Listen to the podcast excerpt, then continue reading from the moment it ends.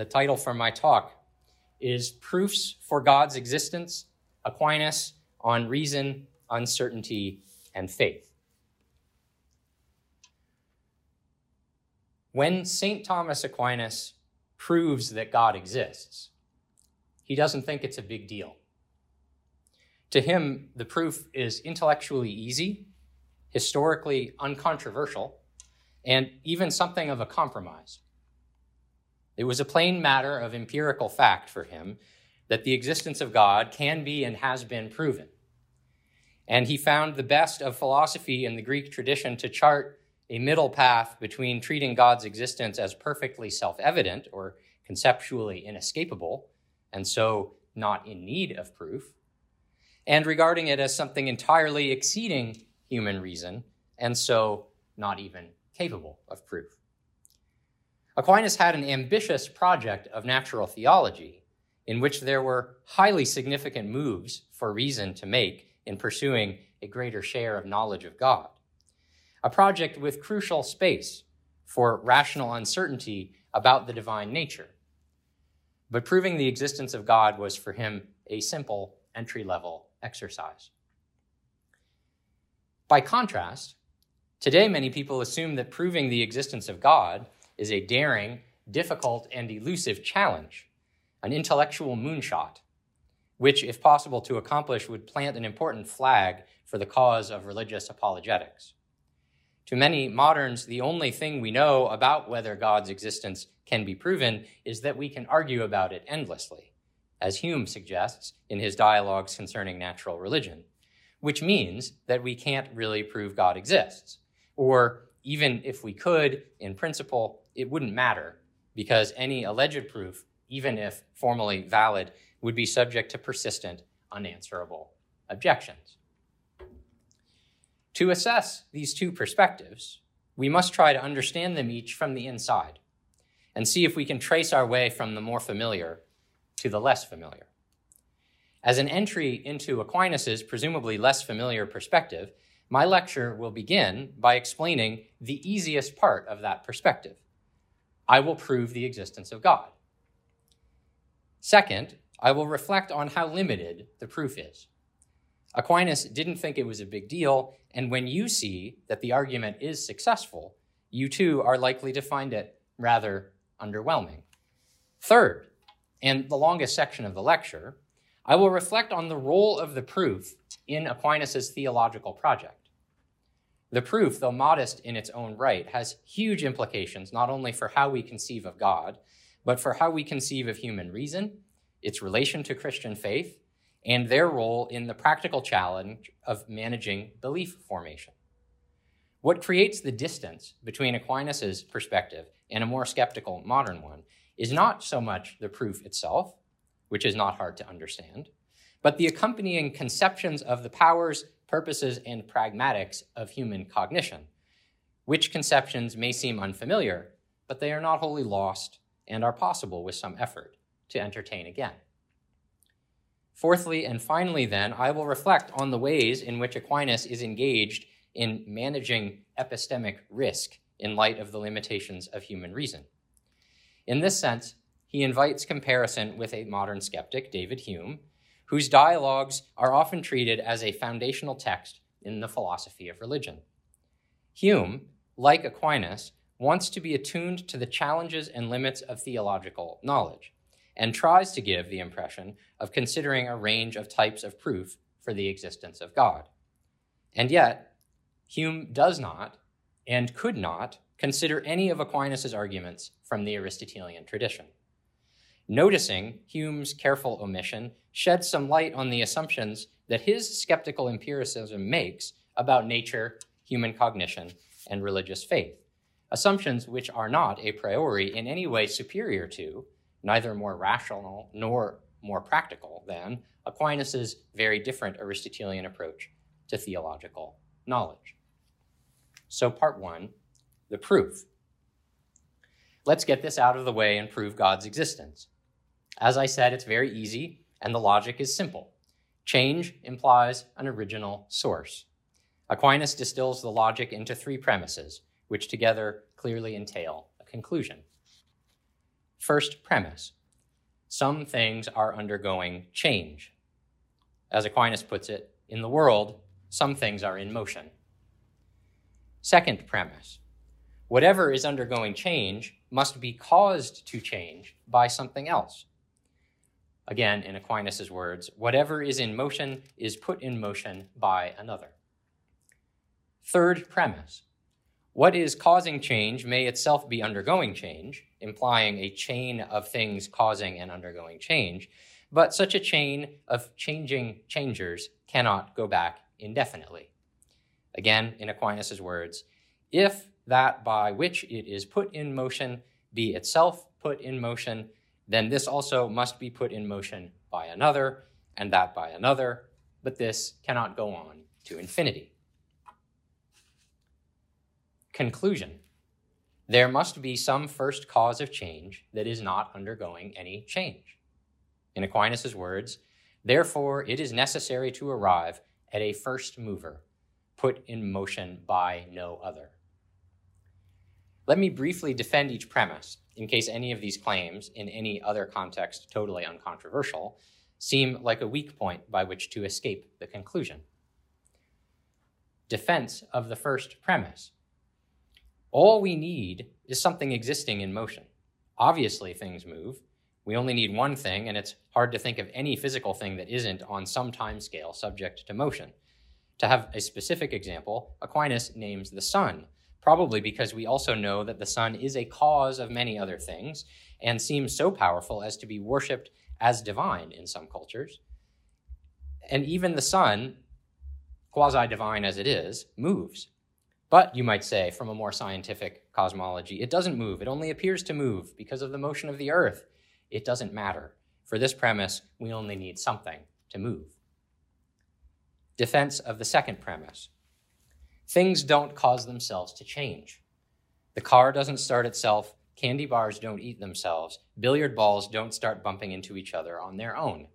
This is common sense, and in no aspect of daily life do we accept the idea of anything causing itself to change. The apparent exceptions prove the rule. When an animal moves, one part of its body is pushing other parts of the body forward. When a self driving car moves, some components, programmed by a human being, are directing other components.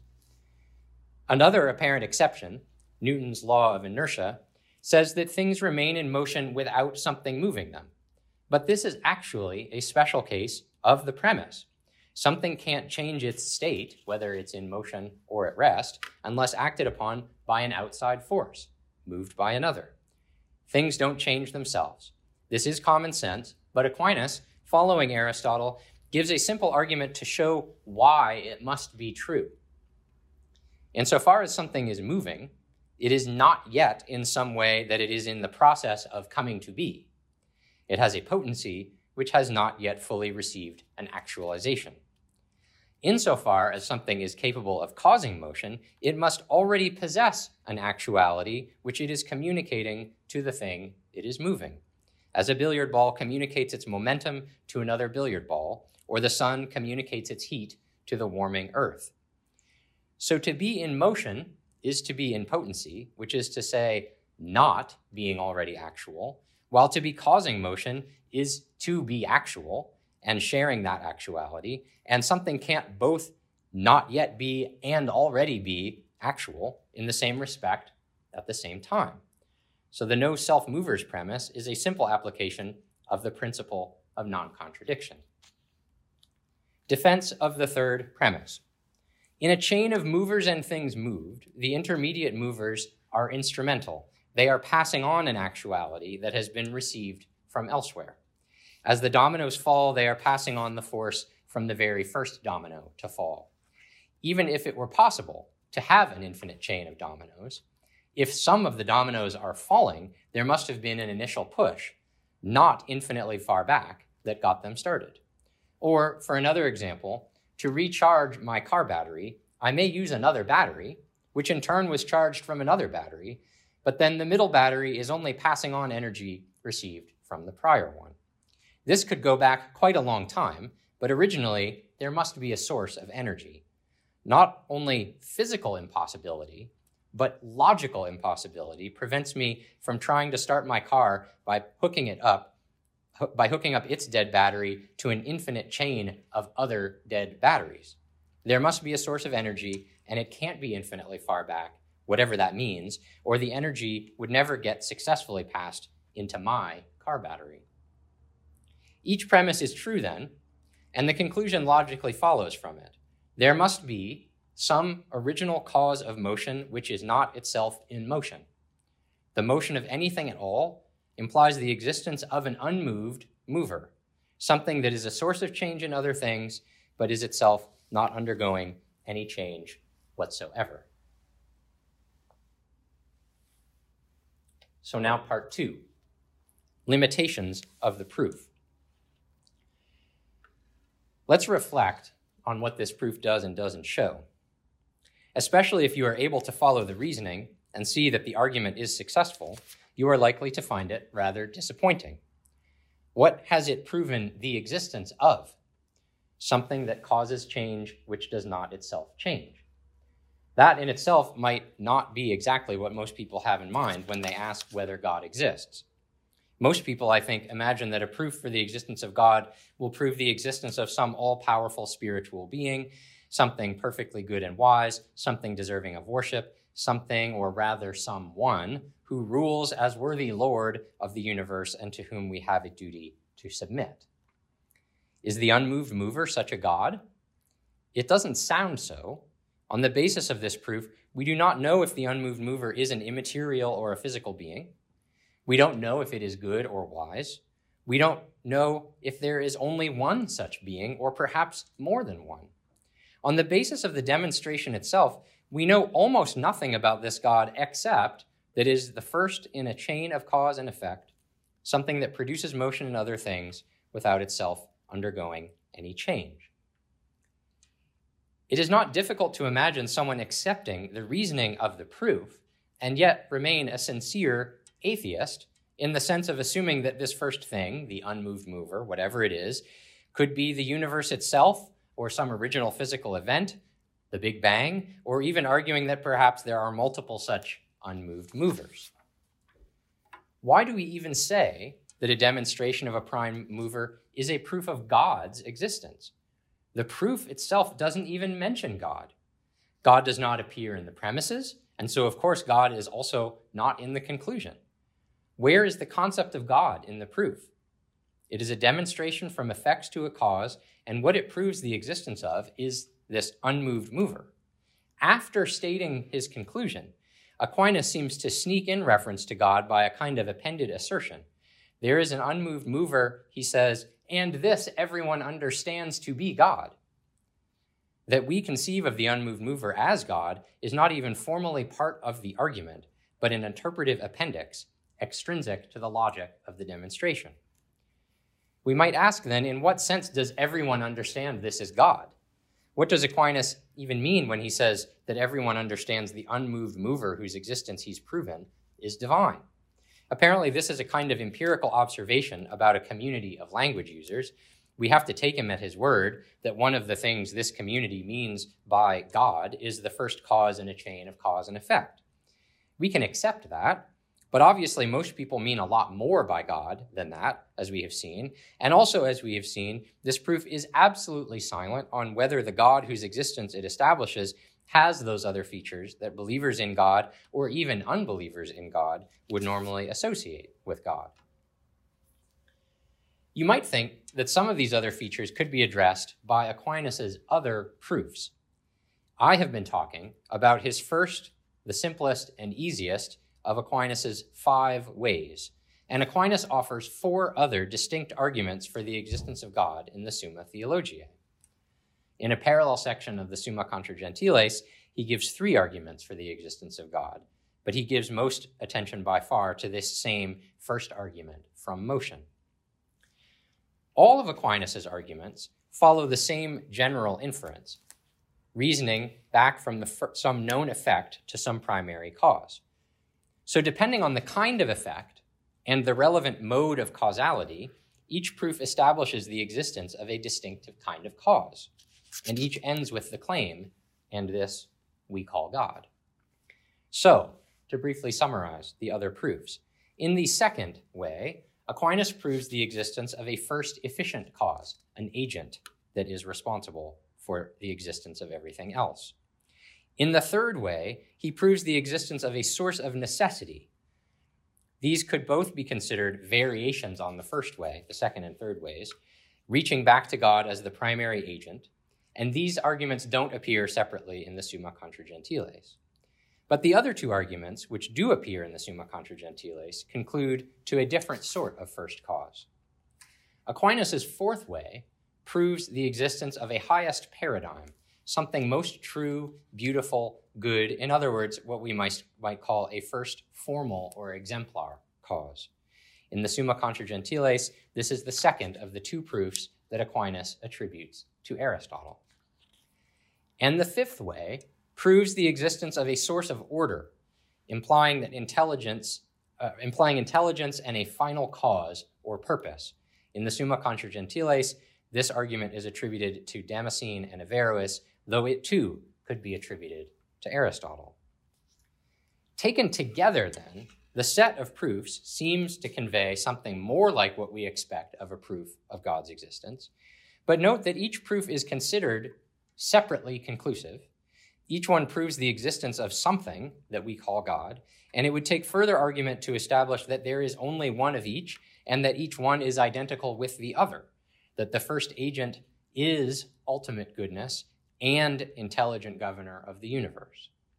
So each proof clearly establishes its conclusion, but the conclusion for each is only the existence of some mode of primary cause. The same is true even if we consider a sixth proof, often considered the most challenging, from Aquinas' metaphysical treatise on being and essence. The logic here as for the others, moves from observed effects to a cause, in this case, the observed effect being the distinction of everything from its being, which implies some first being which has no such distinction, a being in which what it is and its existence are one and the same. Like Aquinas' other arguments, this too could be traced to Aristotle. It is presumably a variation on an argument from Book 12 of the Metaphysics for the existence of a pure actuality. This idea of a, a, purely simple being is a potent notion, and philosophers may get significant mileage reflecting on the uniqueness of pure actuality, of divine simplicity, or unqualified being. But in and of itself, proving the existence of something in which being and essence are not really distinct is, like the other proofs, a fairly straightforward matter.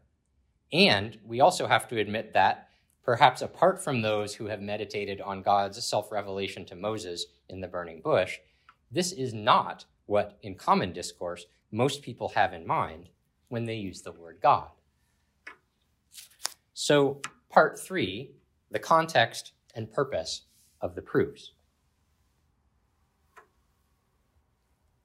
Aquinas' proofs of God's existence can only be properly appreciated in terms of the role of the proofs in his larger theological project. And this project reveals important features of Aquinas' understanding of how and in what way knowledge can fulfill us as rational creatures. Aquinas considers proofs for God's existence in strictly philosophical works. He has a work called On Being and Essence, which I've mentioned, and he considers these proofs also in his commentaries on Aristotle's physics and metaphysics. But as we have seen, his most famous arguments are situated near the beginning of ambitious works of the sacred science, explicitly Christian theological works. The five ways are near the beginning of the Summa Theologiae, the third article of the second question of the first part, and the parallel treatment, giving those three arguments I mentioned, is in the 13th chapter of the first part of the earlier Summa Contra Gentiles. Scholars argue over the significance of the differences between the two theological summae, but both works start by taking for granted a role for natural reason in seeking a real but limited knowledge of God. Specifically, Christian theology or sacred wisdom is introduced as a necessary complement to the philosophical source of knowledge. So, the Summa Contra Gentiles speaks of a twofold mode of truth, with some truths demonstrable by reason, and other truths surpassing reason and only available to us by faith in divine revelation. Still, reason plays a role even in defense of distinctively Christian truths knowable only by faith. In addition to proving what is within reason's grasp, confidence in the unity of truth means that reason can, in principle, defend against putatively rational objections what can only be grasped by faith. So here is Aquinas in the eighth chapter of the Summa Contra Gentiles, describing how reason can play a role helping our limited minds accept truths of faith precisely because we trust that all things are related to God as effects to first cause. So here's a long quote from the Summa Contra Gentiles. Sensible things, he says, from which the human reason takes the origin of its knowledge, retain within themselves some sort of trace of a likeness to God. This is so imperfect, however, that it is absolutely inadequate to manifest the substance of God. For effects bear within themselves, in their own way, the likeness of their causes, since an agent produces its like. Yet an effect does not always reach to the full likeness of its cause. Now, the human reason is related to the knowledge of the truth of faith, a truth which can be most evident only to those who see the divine substance, in such a way that it can gather certain likenesses of it, which are yet not sufficient so that the truth of faith may be comprehended as being understood demonstratively or through itself. Yet, he continues, it is useful for the human reason to exercise itself in such arguments, however weak they may be, provided only that there be present no presumption to comprehend or to demonstrate. For to be able to see something of the loftiest realities, however thin and weak of sight, weak the sight may be, is, as our previous remarks indicate, a cause of the greatest joy. So, thus, the Summa Contra Gentiles introduces Christian theology as a fulfillment of philosophical pursuit of wisdom.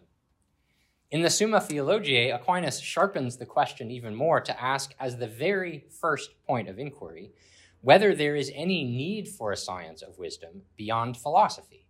In other words, right from the start, Aquinas seeks to locate Christian theology or sacred doctrine as a science, a discipline of knowledge, relative to and perfective of the already theological, but inherently limited, pagan philosophical science. Here's what he says in the body of that first article It was necessary for man's salvation that there should be a teaching revealed by God beyond the philosophical disciplines, which are investigated by human reason. First, indeed, because man is directed to God as to an end that surpasses the grasp of reason, and he quotes from Isaiah. But the end must first be known by men who are to direct their thoughts and actions to the end. Hence, it was necessary for the salvation of man that certain truths which exceed human reason should be made known to him by divine revelation. Even as regards those truths about God which human reason could have discovered, he continues, it was necessary that man should be taught by a divine revelation because the truth about God, such as reason could discover, would only be known by a few, and that after a long time, and with the admixture of many errors. Whereas man's whole salvation, which is in God, depends upon the knowledge of this truth. Therefore, in order that the salvation of men might be brought about more fitly and more securely, it was necessary that they should be taught divine truths by divine revelation. It was therefore necessary that besides philosophical science, built up by reason, there should be a sacred science learned through revelation. That's how Aquinas begins to explain the need for theology perfecting philosophy. So, the whole point of theology is to use God's help to get human beings to where they are designed by God to go, namely into deeper knowledge of God than unaided human nature can achieve. While we typically think of this in terms of our achieving knowledge, Aquinas highlights the role of God Himself helping us to manage the challenge of avoiding error. We could think of his project as a kind of divine epistemic risk management. What is clear in both texts is that for Aquinas, Christian faith is not an alternative to knowledge, but a fulfillment of it. Faith offers a kind of knowledge that must be understood in relation to, although it cannot be reduced to, philosophical knowledge, and which is fully rational insofar as rejecting it would ensure that we remain unable to achieve the end, knowledge of God, that even pagan philosophical wisdom acknowledges. Moreover, because philosophy is both difficult and prone to error, even at its best, it is limited in what it can achieve. It is fitting not only that it be completed by Christian theology, but that most people, if they are going to know even part of what they need to know, will know it not thanks to their reason exercised in philosophy, but through faith. Just on the question of God's existence, for, for instance, although a philosopher can easily prove it, as we did earlier, most people don't need any such philosophical proof. They believe on the basis of God revealing himself by some other means. When people today hear about faith, they might think of something personal, some non intellectual convictions only arbitrarily related to what is discoverable by the canons of rationality. So it is worth making explicit that for Aquinas, faith and reason are both modes of intellectual cognition. Both faith and reason are inherently rational, seeking the good of reason, namely truth. Considering cognition as a mode of grasping reality, both faith and reason presume that reality has an intrinsic intelligibility to which our mind is naturally but imperfectly adapted. Both faith and reason are also both inherently social. Philosophical argument and the articulation of faith are for humans not the activities of abstracted angelic minds, but of embodied personal beings Human knowing, through both reason and faith, is dialectical and relational. We develop arguments in conversation with others. We receive faith through the testimony of others. Moreover, both faith and reason are, for Aquinas, inherently theological. Philosophy is oriented to the whole of reality and its causes, all ultimately deriving from the ultimate cause of causes, God. This is the root of the Thomistic conviction in the harmony of faith and reason. Not that they are merely compatible because they have different domains, but that they cannot conflict because they are both concerned with the same ultimate truth of reality. Here is Aquinas in the Summa Contra Gentiles. This is chapter 7 of the first book. That which is introduced into the soul of the student by the teacher is contained in the knowledge of the teacher, unless his teaching is fictitious which it is improper to say of God. Now, the knowledge of the principles that are known to us naturally has been implanted in us by God. So, natural reason, the principles that we know by natural reason, come from God. For God is the author of our nature. These principles, therefore, are also contained by the divine wisdom. Hence, whatever is opposed to them is opposed to the divine wisdom, and therefore cannot come from God. That which we hold by faith as divinely revealed, therefore, cannot be contrary to our natural knowledge. So, finally, this means that both faith and reason have a practical role in human life.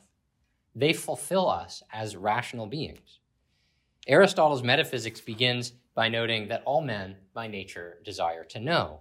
This is an anthropological assertion with practical implications explored by Aristotle at the end of the Nicomachean Ethics, where human happiness is described as contemplation. Knowledge of God is not an academic exercise, but an existential calling, a promise of fulfillment, communing with the divine through our own intellectual nature. For Aquinas, in its purest form, it describes Christian blessedness, seeing God face to face in heaven. In this context, in which faith and reason are the powers that lead us to fulfillment in God, what good are reason's proofs of God's existence? They are not necessary for our salvation, as we can believe in God without them. And even those who are privileged to follow the rational demonstration are not necessarily made better or closer to God by them. So, what is their benefit? And why do they appear so early in Aquinas' theological works? First, the proofs do establish with certainty the existence of something. Contrary to those who say that God's existence is self evident and so trivially true, and those who say it can't be proven at all, Aquinas does believe that knowledge of God's existence can be a rational achievement.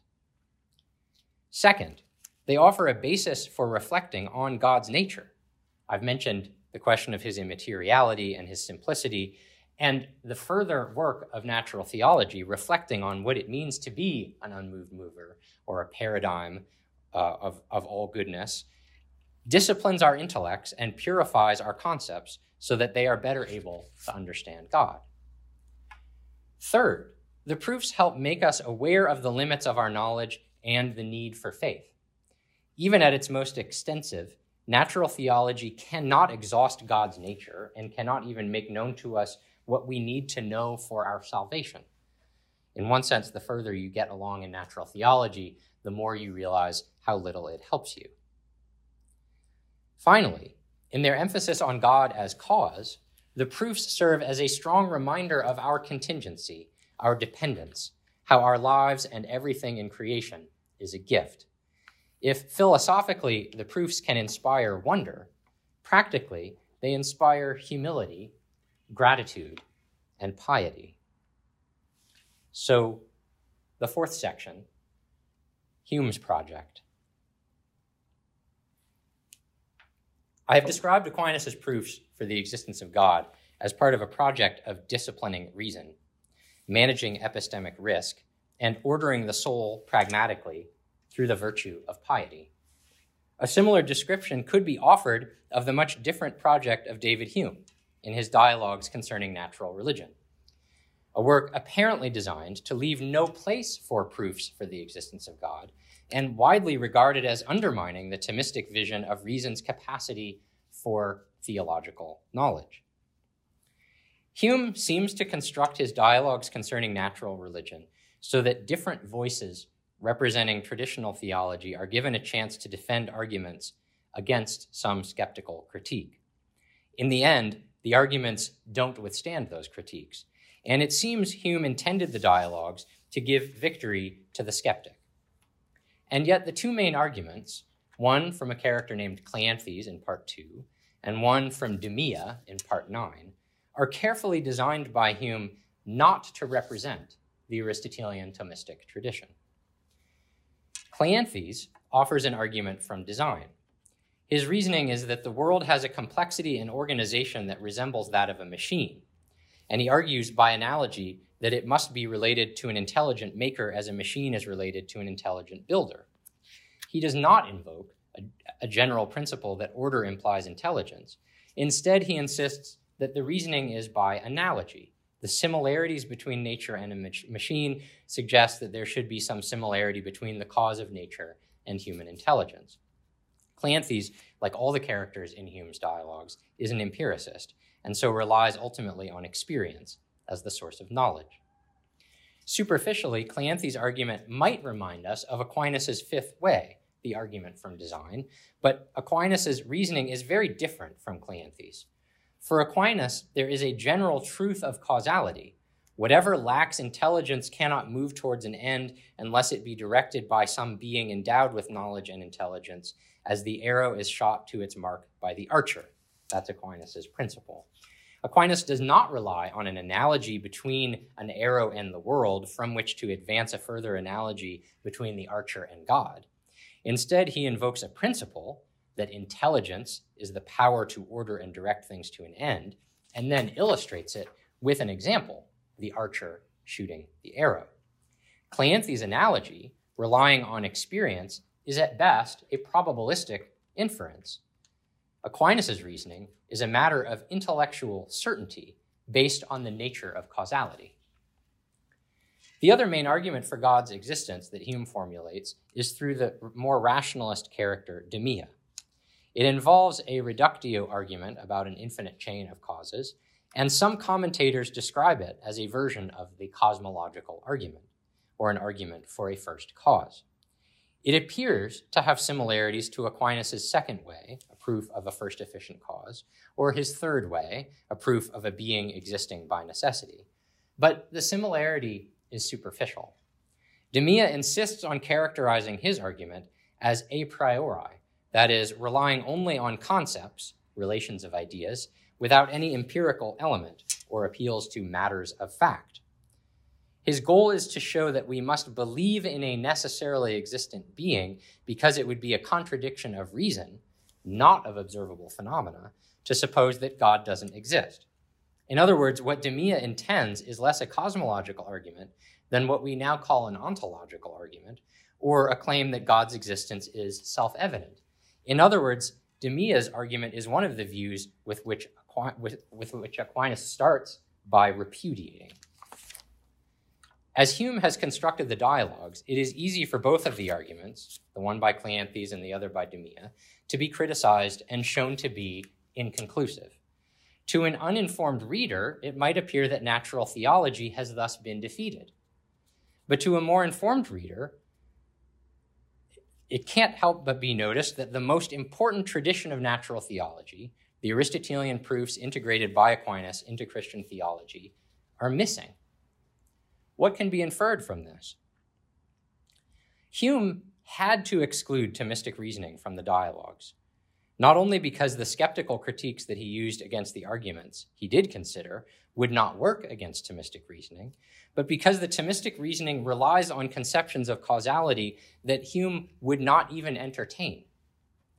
In fact, Hume's dialogues can be read as an attempt to reposition piety as something other than a virtue of acknowledging metaphysical dependence, as Aquinas described it, following Cicero. As we have seen, the Thomistic perspective on theological knowledge depends on several things, especially a notion of causality that Hume could not accept. Aquinas' perspective depends on a conception of human nature a notion of duty arising from our nature, and a confidence in God as the origin of our nature and the ultimate object of our duty. Hume's skepticism manifests itself in the dialogues, then, not as a critique of Thomistic natural theology, but as a systematic exclusion. It cannot be considered, even though Aquinas, in his own way, manifests an alternative kind of skepticism, a cognitive humility or epistemic risk management precisely because of his embrace of the things Hume rejected the intelligibility of causality, including the natures, duties, and ends of created things. And so, to my conclusion, entitled The Miracle of Faith. That Hume's response to the Aristotelian tradition is not critique but avoidance is perhaps most manifest in his treatment of miracles. It is a great irony that Hume, otherwise never to be outdone when it comes to skepticism of causes and natures, also made arguments against miracles as impossible and irrational because they were contrary to the natural course of events. Indeed, the philosopher most famous for arguing that we can know nothing about causality in nature becomes rather confident in the law like behavior of nature when arguing against miracles. Is this simply the inconsistency of an atheist denying teleology in nature, but also denying the possibility of special divine action? I don't think so. The reason Hume could not accept an account of miracles is that if things don't have natures as effects of a first cause, then neither are they such as to be subject to extraordinary action by their first cause. Hume doesn't have an account of why things would behave regularly. That is literally an irrational assumption for him. So the idea of natures governed by an eternal law is something he is skeptical of. But for the same reason, he cannot countenance an explanation according to which what constitutes the distinctive natures of things could, by special action, allow exceptions to the regular activities of those natures. Hume, in other words, misses that for those who believe in them, miracles manifest God acting in an exceptional way in a world that he is always acting in anyway. Hume actually gets the logic of miracles wrong, as if there is supposed to be some evidence that God did something before one believes in a miracle, rather than the miracle itself being extraordinary evidence that God, who is always acting, has acted here and now. Accordingly, Hume misses that people believing in miracles is itself a miracle. That is, They are made aware, people believing in miracles are made aware of something not thanks to their own natural powers, but thanks to a supernatural gift, the grace of God. Here is Aquinas on faith as a miracle, describing the testimony of the early Christians. When these arguments were examined through the efficacy of the above mentioned proof, and not the violent assault of arms or the promise of pleasure, and what is most wonderful of all, he says, in the midst of the tyranny of the persecutors, an innumerable throng of people, both simple and most learned, flocked to the Christian faith. In this faith, there are truths preached that surpass every human intellect. The pleasures of the flesh are curbed, it is taught that the things of the world should be spurned. Now, for the minds of mortal men to assent to these things is the greatest of miracles, just as it is a manifest work of divine inspiration that spurning visible things, men should seek only what is invisible. That's from chapter 6 of the first part of the Summa Contra Gentiles. In other words, although reason can prove the existence of God, a greater testimony to the existence of God is the fact that so many people believe in God and in the specific God of Christian revelation without the work of such proofs at all. The conversion of believers to faith is itself evidence of the truth of faith, as faith could only make sense as an effect of a cause fit to produce it. Here's Aquinas again from the same chapter. This wonderful conversion of the world to the Christian faith is the clearest witness of the signs given in the past, so that it is not necessary that they should be further repeated, since they appear most clearly in their effect. For it would be truly more wonderful than all signs if the world had been led by simple and humble men to believe such lofty truths, to accomplish such difficult actions, and to have such high hopes.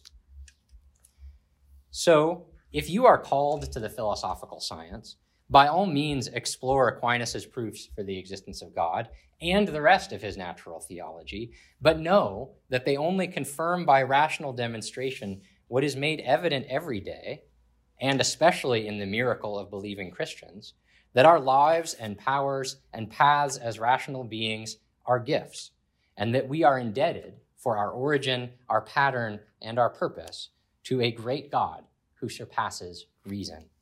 Thank you very much.